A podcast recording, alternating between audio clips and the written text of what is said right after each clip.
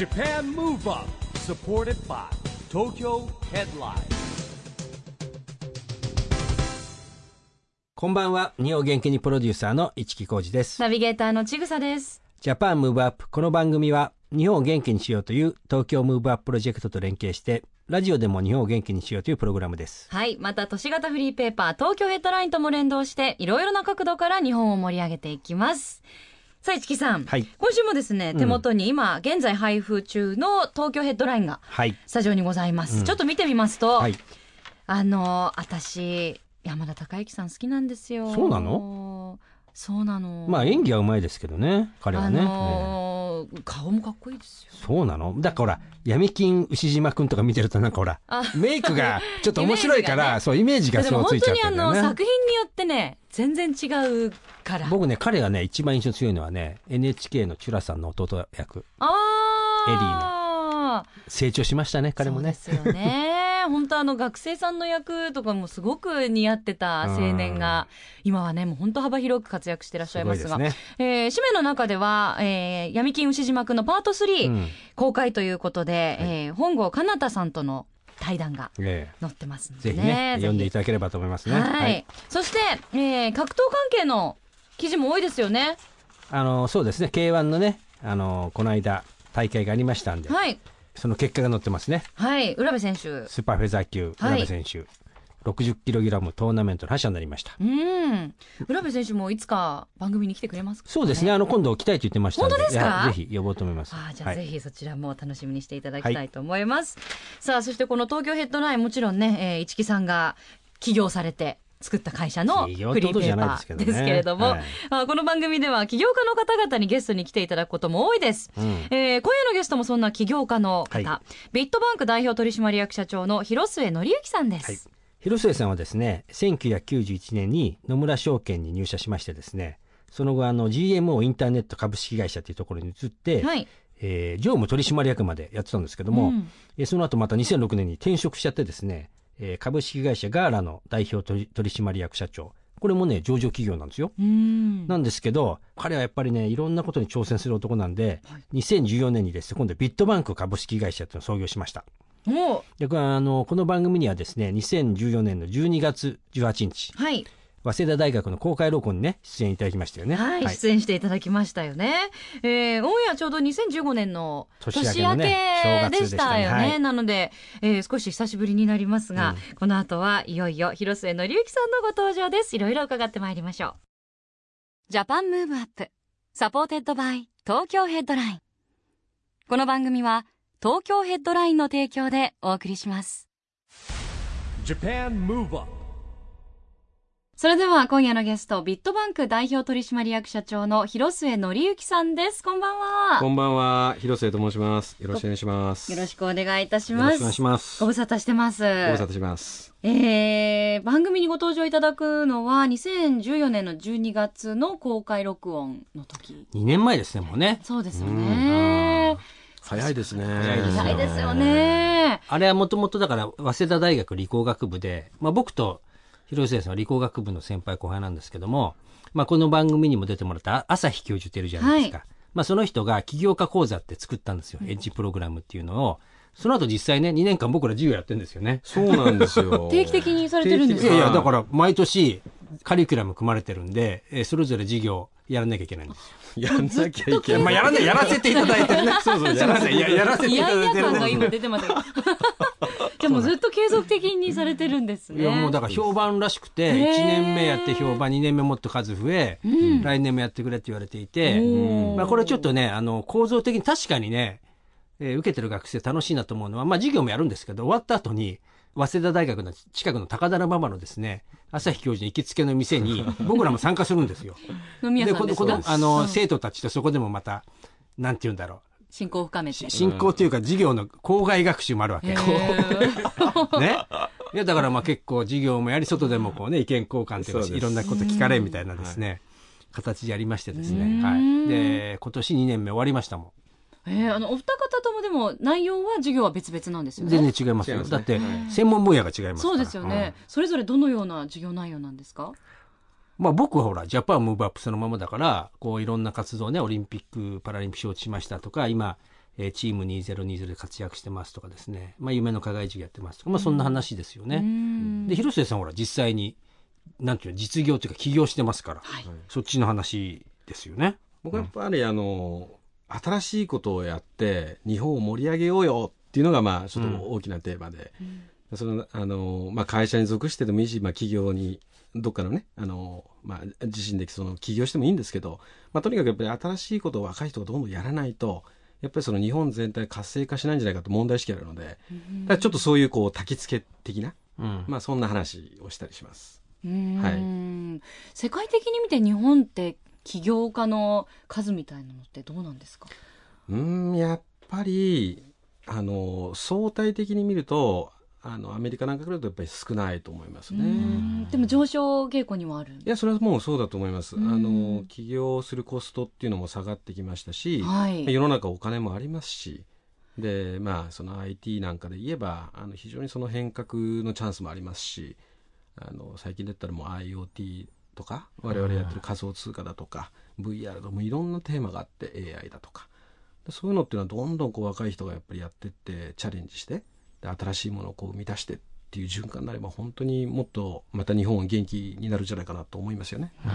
コストでいうと今本当に下がってきてるんですよね企業に必要なコストっていう。そうですね。もう IT なんかっていうのはもう本当心意気一つですね。もう。まあこれは実際に実績あるからぐらいでまあさすがにね心意気一つはできませんけどやっぱり少しのお金っていうことですよね。そう前はほら例えば会社株式会社作るとかうん何だっていうねものすごいこう最低限必要なお金もありましたけども、うん。やっぱりねインターネットが生まれてからと、うんインターネットが、まあ、ある前とおなかった頃ってじじそこがやっぱかなり違いますかよね。なり違いますね。だってやっぱ企業群だって今例えば楽天とか、まあ、広末さんが見た GMO とかね一部上上場で大きい会社いっぱいありますけど昔だったらやっぱ松下電器とかねトヨタとかっていう時代じゃないですか、うんでそれがオーナー企業がボーンと今こう大企業に育ててだって年数で言ったらだからそういう意味ではインターネット起きてからだから20年まあ20年ぐらいですよ。ぐらいですようね、ん。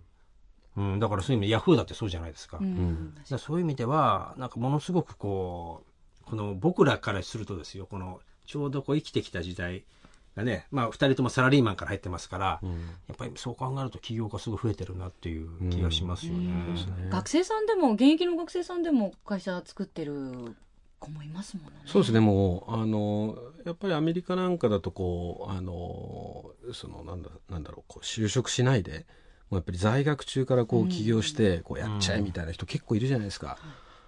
なのでそういう人たちがやっぱ出てきてるので、まあ、新しいこうあの選択肢ですよね。社会生活における、そういうのがやっぱり具体的に出てきてるのでやっぱりが日本の学生もやっぱりそういうのを見ながらですね俺もできんじゃないかっつってこうやっぱりやってらっしゃる方もいらっしゃる言いますよね。結構。うはい。んまあ、広末さん自身がまあ野村証券ですからねもともとね、はい。そこから GMO に行きで GMO 一回ちょっと卒業してですね、ガーラっていうこれも上場企業なんですけども、社長やりまた GMO に戻るですね。で意外とチャレンジャーだからね結構いろんなことに挑戦するんですよね。好きなんですね。ねだって役員とかになったらもう全然そこで僕なんか見ると楽で楽って失礼ですね。偉くなってて、うん。そこでもいろんなことできるのになと思うんですけ確どかにそうですよね。新しいジャンルに挑戦していっちゃううんですね。ん。まあ性格なんですよねやっぱりこう。なんかこう自分が興味あって関心があることをやっぱりこう自分の手でやっぱり何かやってみてそれ成功しても失敗してもいいんですけども、うん。できれば成功したいんですけどもやっぱりこう自分の思うようにこうやってみたいっていうかね。それがあのあればやっぱり後でこれやっときゃよかったっていうよりはまあとりあえずやった方が後々こうやっぱ自分の人生満足できるんじゃないかなっていうまあそんなまあチャレンジャーですよ、本当にね。で今の会社も若いですものね。2014年創2年業された。はい、まだ始めて2年ですね。うんこれがまたね、ビットバンクって最近知ってます、ビットコインのビットですよね。そうビットコインのビットバンク。うんはい聞いたことはあるんですけど、ニュースなんかでもよく聞くワードではあるんですが、ちよくこう実態がつかめないというか。そうですよね。うんはいどういうものなんでしょうか？まあ簡単に言うとですね、まあ、ビットコインのことをご説明すると、簡単に言うと、えーっとですね、えーっと、中央のお管理者がいなくても、えー正しいその価値のやり取りをこう認証できるネットワークなんですね。うんうん例えば、あの、僕からそのちぐささんに、こう、ビットコインを送るとするじゃないですか。はい1ビットコインだ。で普通は間に例えば何々銀行みたいのがいて、あのあ広末さんから1ビットコインもらいました、えうん。ちぐささん1ビットコイン入りましたよってこう連絡がいってそれでこう通帳の残高がこうガチャッとこう書き書き換えられるじゃないですか、ところがそのビットコインの場合はその間に入ってる人がいないんですよ。これあの P2P デジタルの世界で P2P って言うんですけども私からそのちぐささんに1ビットコインを送るとするとですねそこにちょっとまああるこの認証のネットワークっていうのが実は動いていて、広末さんと千草さんっていうのは間違いなくその人ですか？とか、あるいはその送って1ビットコインとかこれ偽造されたもんじゃないですか？正しいビットコインですか？っていうことを実は認証してくれるんですよ。でこれはあの何がやっぱり革新かっていうと今までですねその P2P で正しい価値のそのやり取りの認証っていうのは不可能だって言われたんですよ。ところがそのビットコインのその仕組みによって実はそれができるってことが分かったんですね。はい。でこれ非常に発明なんですけど、うん。でこれによって何が起こるかっていうと通常間に入ってる人っていうのはその、えっと、例えば広末さんと千草さんのやり取りの管理をきちっとやんなきゃいけないからじゃあその送金の手数料くださいよとか、うん。でそれでメンテナンスとセキュリティちゃんと守りますから、あのちょっと手数料くださいよとななりますよね。でところが間に入ってる人がいないので要するにそこのメンテナンスコストはかからないわけですよ。うん。だから利用者っていうのはその価値のやり取りに対してコストがかかんなくなっちゃうわけです。うん。で今までそのあのねあのちょっと銀行批判してるわけじゃないですけども例えば ATM 使ったら手数料でいくら取りますとか送金したら、うん。えー、と給料をね振り込むのに例えば何何百円払いますってずっとやってるわけですよ。うん。それいらなくなっちゃうわけですよ。今ねお金下ろすだけでも手数料取られますからね金利安ゼロ金利なわけですよね。へでどんどんどんどんこう削られていく中で、うんやっぱりそういうところのそのコストっていうのがやっぱりちょっとこうしあの生活者からするとちょっと負担になってきたりするじゃないですか。ーうんでこのビットコインとか仮想通貨の技術で実用的になりそうだってことがだんだん分かってきたので、へーでこれをベースに例えばその金融のネットワークとか変えていけば驚くほどその生活者っていうのはローコストにそういう価値のやり取りができるようになるんです。ででも銀行はやっぱりね今までの役割じゃなくなるっていう一つのやっぱり大きな転機になりますよね。銀行はだから IT と連携して、うんその IT 化をどんどんやっぱりするべきで、うん。その金,、まあ、金融っていうのはもともと情報なんで、まあ、もううん。要するに IT なんですよね。なるほどね。そういうのをフィンテックっていうんですかね。そうなんです。要は。はい。だから新しい言葉がどんどん出てくるからね。フィンテックってなんだろうとか思うんだけど。そう。そういうことなんです。だかうん。ら IT をもっともっとこう活用して、うん。そのなんていうんですかね。金融自体はやっぱりオープンなものにしていくべきなんでしょうね。うん。うん。はなるほどね。い。やでも IT の登場によってもう音楽業界だってもうガラッと今そうですね。か携帯が変わってますし、それはもちろん各分野で大きい変革っていうのは今後またさらに起きますよね。いきますよ。最近あのほらビザがなんかビットコインをやるみたいな。へー。そうなんですで見ましたけど。はい。僕。えー、ビットコインっていうのはどこの国にいようが1ビットコインは1ビットコインなんですか？世界中で同じあの価値に価値になっているのへでだからー見方によればその世界共通通貨みたいなもんですよね。うん。なるほどね。はい。あ為替が関係ないということです、そうなんですよ。ねーあでも1ビットコインは共通だけどもそれを取引するのはドルとか円になるとこう国によって違うまた変わってくるかそうですね。はい。うん、難しい。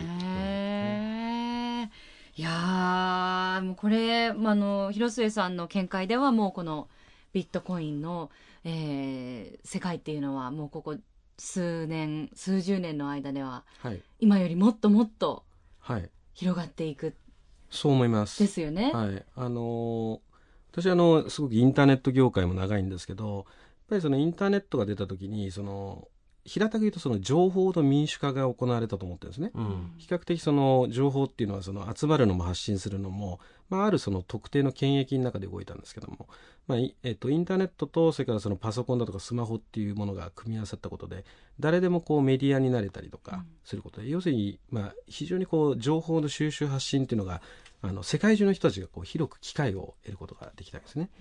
で今回その、まあ、ビットコインなり仮想通貨の技術っていうのは同じようなことが起こって例えばその、えー、とマネーとか価値の発行とかっていうのって非常にこうあの限定的なわけですね、うん。例えば日本円の発行っていうのは、まあ、日銀がやってるわけですけども、これはその、まあ、い一種の権益なんです。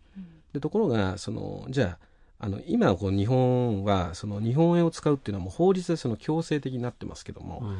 じゃあその例えばあの、まあ、過去そのハイエクっていうその経済学者が言いましたけど、ハイエクなんかはやっぱりその通貨なんていうのは要するにその民間で発行して競争させるべきなんだっていうことを言ってるわけですよ、ね経済学者。うんでそれで健全な通貨が生き残ってうんそれを使えればいいじゃないかという、まあ、論論理なわけですよ。うんでそれも確かにそうだ。だからそのやっぱりその価値の発行だとか通貨の発行とかっていうのは、まあ、対極的に言えばそれこれからどんどんどんどん民主化されるっていうことが起こるだろうと思います。でやっぱりあの例えば今その日本もアメリカもそうですけども、まあ、今そのデフレの解消のために、まあ、すごくその通貨発行をしているわけですよね。でこれってそのあの相対的に見れば通貨の価値っていうのは既存してるわけですけどもみんながそのえっとまああの1万円は1万円っていうことを思ってるからこれ今成り立ってるんですけども、まあ、ところがある時にこうあのやっぱりそれちょっと違うんじゃないっていう時に、まあ、通貨の価値がこう暴落したりするわけですよね。んでこうなってくるとその、まあ、いわゆるそのインフレっていう現象が起こって、うん要するに持ってる人たちっていうのが、まあ、そういうインフレによってその資産がこう減少するっていうことが、まあ、過去の歴史にあるわけですよ。はいでちょっとまあこ日本はそういうふうにやるかどうかわかんないですけど国家の債務も今問題になってますけども国家の債務をその帳消しにするための一番簡単な手段っていうのはインフレすることですよね。通貨の価値を既存して要するにあの例えば100億円の例えば借金があった場合に100億円を今の1円にしちゃえばいいわけで。大変ですうん。ねちぐさの貯金が。そうなんですよ。気がついたら貯金気がつがなくなっちゃう。いたらええ。私の貯めてきた貯金が。そいうななんですよ。へ。そくりが、うん。へそくりがいっぱいあるへそくりがね本当にでその仮想通貨がこうちょっと着目されてて実はちょっとそうい。うところも背景にあって、うん要するに僕らが信じているそのお金って本当に。その価値なんだろうかとうんいうのがやっぱり根底にちょっとあったりするんです。これはねやっぱり今ほら結構ほらやっぱりこうなんて言うんだろう。グローバル化がの波じゃないですか。だからね何でもそうなんだけど日本だけでねやってても世界がそうなっちゃったらこうなんか変わっちゃうからね、そうなんですよね。はい。そこはやっぱりねやっぱり怖い怖いとこでもあるしチャレンジするところもあるんでしょうね。うん。またチャンスがたくさんある分野もあるかもしれないですよね。いやなんかもう本当今セミナーを受けてるような気がしてしまいました。メモったりとか自然にメモり出しちゃいました、はい。私。いやでも今後ねまた世の中がどう変わっていくか注目したいと思います、さあそれではここで広末さんにぜひ日本を元気にする一曲リクエストをお伺いしたいんですがはい。い普段音楽をお聴きになりますか？やまあまあ まあまずまずあのいろいろ聞きます。あの洋楽から邦楽まで。ええはい。プライベートで。はい。うーん。じゃあそのセレクションの中から今日は一曲お選びいただいて、のはい。あの私的にはもう最大限空気を読んだセレクトで、えー、 EXILE の24 karats STAY GOLD でございます。ありがとうございます。あの空気を読むとおっしゃいましたが、はいまあはいあれですかね、え？ベスト版が今。そうですねまあ僕は LD 諸顧問ですしねやっぱり ね。番組にもね番組にもね、えーはい、皆さん来ておりますからね。てくださってますんでね、いろいろありがとうございます。はそれでは、えー、広末さんの日本も元気にする一曲です。EXILE 24 karats stay gold。Japan Move Up 元気出ますね。はい。プライベートでもたまに聞いて。そうですね。はい。一緒に歌ったり Stay Gold とか。ドいいですね。いいやこの間あの一緒に居酒屋エグザイル行ってますから。あ、そうですか。いかがでしたか、はい、はいやっぱりこう元気になりますね。うん、あの、お酒も。はい。はい、奥さんはい。あの、食べ物も美味しいですものね。意外とありますからね。お送りしたのは、広末さんの日本を元気にする一曲、EXILE 24 carats stay gold でした。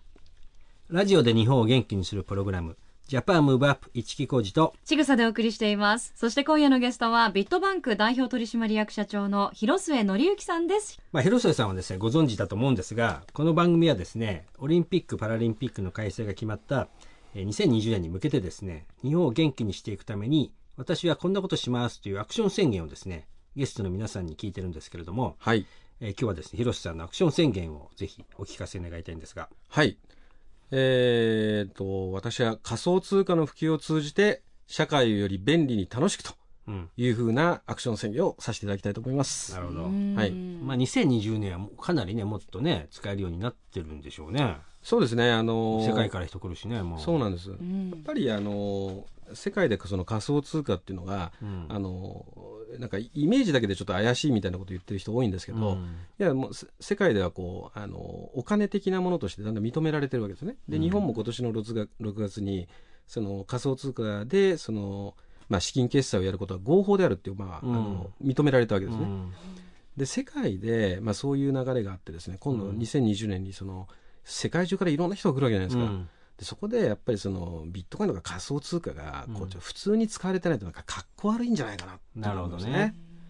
えーはい、要するに世界の都都市東京でねそうですね。来たの世に、界うんなんかそういうとこ遅れてんのとかっていうとなんかちょっとかっこ悪いじゃないですか。あのこれ今世界的に言うと、はいそのビットコインのこう利用が進んでるとこってどこがあるんですか？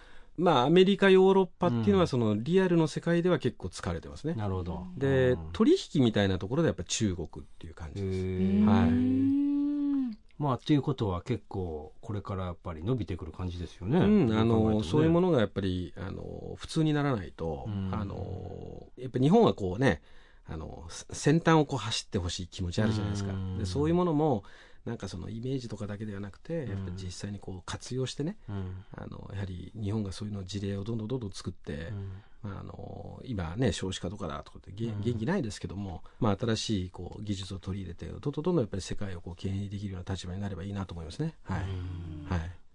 まあ2020年はねやっぱあとロボットとかもねもっとこう進んでるでしょうし。です、ね AI とか。うん。うん AI がまたねなんかすごいことになってんじゃないかな、ねえ。映画の世界に入ってき本当にてそうですよね。そうですよぐらいね。はい。一気にいっちゃうんじゃないかなっていう、そうですね AI とね仮想通貨なんかってもうすごくそのなんか組み合わせ的には良くて AI、IoT 仮想通貨みたいなものっていうのはえー非常にあの相性がいいんじゃないかなと思ってて。なるほどね、はい。AI が進んでくるとほらもうこういう収録とかでもスタッフとかあんまりいらないんじゃないですかね、ねえ。本当にだから全部やっちゃって。ディレクターとかも全部 Q とかも。一人いてなんかもうロピッピッピッボットですか？とロボットピッピッピッピッ、えー。もしやちぐささんもこれねロボットのロボットアンドロアンドロイドがなんか出てきちゃって僕がなんか好き好きな顔をこう選んじゃって選んじゃっみたいてな。声はこのタイプみたいなねそれはまあ便利かもしれないでもね、ちょっと今日はあの、ちぐさがアンドロイドっぽくね、なんかちょっと変身してきてるんでね。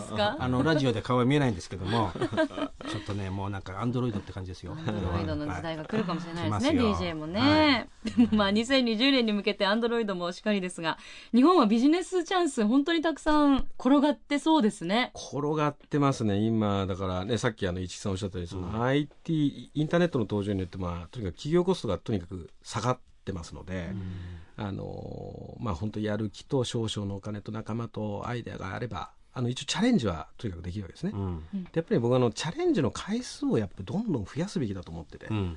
ただやっぱり総じてやっぱりチャレンジをどんどんどんどんできる構造にしなきゃいけないということだと思います。はい。まあそうですよ。でも広末さん、今のビットバンク立ち上げたの2014年ですが、はいもうそろそろもう次のこと同時に考えてたりとかいやいやいやいや、あの、全然、あの、この世界まだ始まったばかりなので、うんまだまだこうやれることたくさんありますから、うんあの、やっぱり仮想通貨の世界を、こう、やっぱり深掘りして、まあ、よりその社会をこう便利にするようなサービスを作っていきたいと思いますね。はい。うんじゃあここからまた数年数十年うん。楽しみですね。はい。そうですよ。もう広末さんがね、活躍してくれるとね、うん本当にね、僕は後輩が偉くなってくると、先輩はね、楽になるんですよ。はい。これ非常にありがたいことですね。私なんかもうジャイア4ンが垣間見えてます。そうよ40代の後半ですよ、僕なんか。あそれってまたこう、まあ、好きだからやってるんですけどやっぱりもう30代20代とかもっともっとやれると思いますけどね。うーんーあーでもね、その世代が結構ほら、う失われたな何十年じゃないんだけど、は意外とこう、慎重なね、慎重パタイプ多いですよね。はそうですね。そういう今ちょっとやってみたいけどくすぶってる方に何かメッセージありますか？まずやってみろと。そうですね。カーネル・サンダースは65歳で起業したわけですよ。えケンタッキーの。そうですよ。そうなんですか？そうです、そうです。そう、だから銅像がもうあんなに真っ白なおじいちゃんなんですね。それとは関係ないと思うよ、別に。起業した時すでにおじいちゃんだった。うんそうなんですよ。だからその、ね、20代、30代、40代でまだまだやれますよ。そうね、気合だね。元気ですよ、ジャパンムーブアップと一緒で。まああとさらに今の60代なんて言っても、あのまた若いですからね。ね。あ元気ですね。の年60代をお年を召した方っていうともあれですけど、うん。あのそういうシニア世代の方もうん。新たなステップ踏むには今いい時代かもしれないですよね。でもね、よくほら、格差社会とか言うんですけど、さっき言った60代でもね、もう含めてなんですけど、はい、60代70代。なんだろう、同じとしても元気な人とね、うん。やっぱりなんてちょっとこうくたびれた人といるように、格差っていうのは僕は気によって差がついてるんじゃないかな気しますけどね。うん。年齢じゃないですよ絶対あれは、うん。やっぱりそれなりに頑張ってる人たちはそそれなりになってるし、やっぱ楽したい人はね、まあ、あの、それなりになっちゃうしっていうかですね。まあ、それぞれ幸せは違うからいいのかもしれないですけどね。はい、やってみたいと思う方は、一歩踏み出すということですよね。一歩じゃなくて半歩でもいいですよ。ね、半歩踏み出せば誰かが助けてくれるからですよね。仲間っていうキーワード、広末さんからもね、先ほど出てましたしね。ありがとうございます。まだまだお話尽きないんですが、お時間が迫ってきてしまいましたので、広末さん、最後にですね、はい、えー、元気の秘訣、はい、お教えいただければなと思います。はい。もう私はですねあのやはりいろんなものにやっぱり好奇心をまず持つってことですねそれからやっぱりあの新しいことにやっぱりそのチャレンジをするっていうんですかねで私自身はもう死ぬまでやっぱりそういうできる範囲でやっぱりその新しい今までやったことないことでどんどんやることによってまあその常にこう精神的にこうあの若くいたいなっていうふうに思ってます。はい。素晴らしいですね。素晴らしいですね。はい。今日もあのセミナーのように勉強になりました。えー、またぜひスタジオにも遊びに来ていただきたいと思います。はいはい、ますえー、今夜のゲストは広末のりゆきさんでした。ありがとうございました。ありがとうございました。Japan Move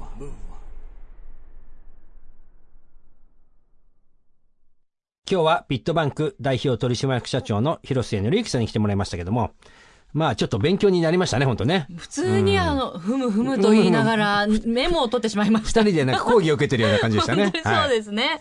市木さんは、早稲田のセミナーで時々あの、受けられるじゃないですか。聞いてる聞いてる。広末さんの授業。いいですね。まあそうですね。そういう意味では。刺激になりますよね。そうか。刺激と思ってなかった僕はダメでしたね。後輩の授業見てやろうぐらいの気持ちでご覧になったんですか？授業のカリキュラム担当でいるから、ええ、どちらかというと、俺先生目線でこう見見てるんで、そう、そう考えたらそうですね。自分が、うん、あ自分がそこにいて勉強にもなっちゃうそうですよ。得るものたくさんあると思います。一挙両得とはこのことですね。そうですね。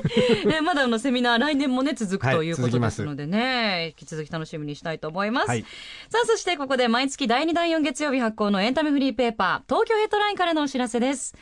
現在23区内を中心にカフェや飲食店など様々な場所に専用ラックを設置し、約35万部発行しているフリーペーパー、東京ヘッドラインが来週月曜日10月10日に発行されます。最新号は10月25日に開幕する東京国際映画祭特集や10月14日公開の映画長い言い訳の西川美和監督と主演の本木正宏さんの W インタビュー記事などを掲載しています。また、それ以外にも映画監督の黒沢清さんのインタビューなど、映画の秋、芸術の秋にふさわしい内容が盛りだくさんですよ。ぜひ、東京ヘッドラインをお近くのラックでピックアップしてください。配布先は東京ヘッドラインのウェブサイトをチェックしてくださいね。ということで、ジャパンムーブアップ、そろそろお別れのお時間ですが、次回も元気のヒントたくさん見つけていきましょう。はい。さあ、いよいよ東京でオリンピック・パラリンピックが開催です。そんな2020年に向けて、日本を元気にしていきましょう。はい。Japan Move Up お相手は市木浩二とちぐさでした。それではまた来週 Japan Move Up supported by 東京ヘッドラインこの番組は東京ヘッドラインの提供でお送りしました。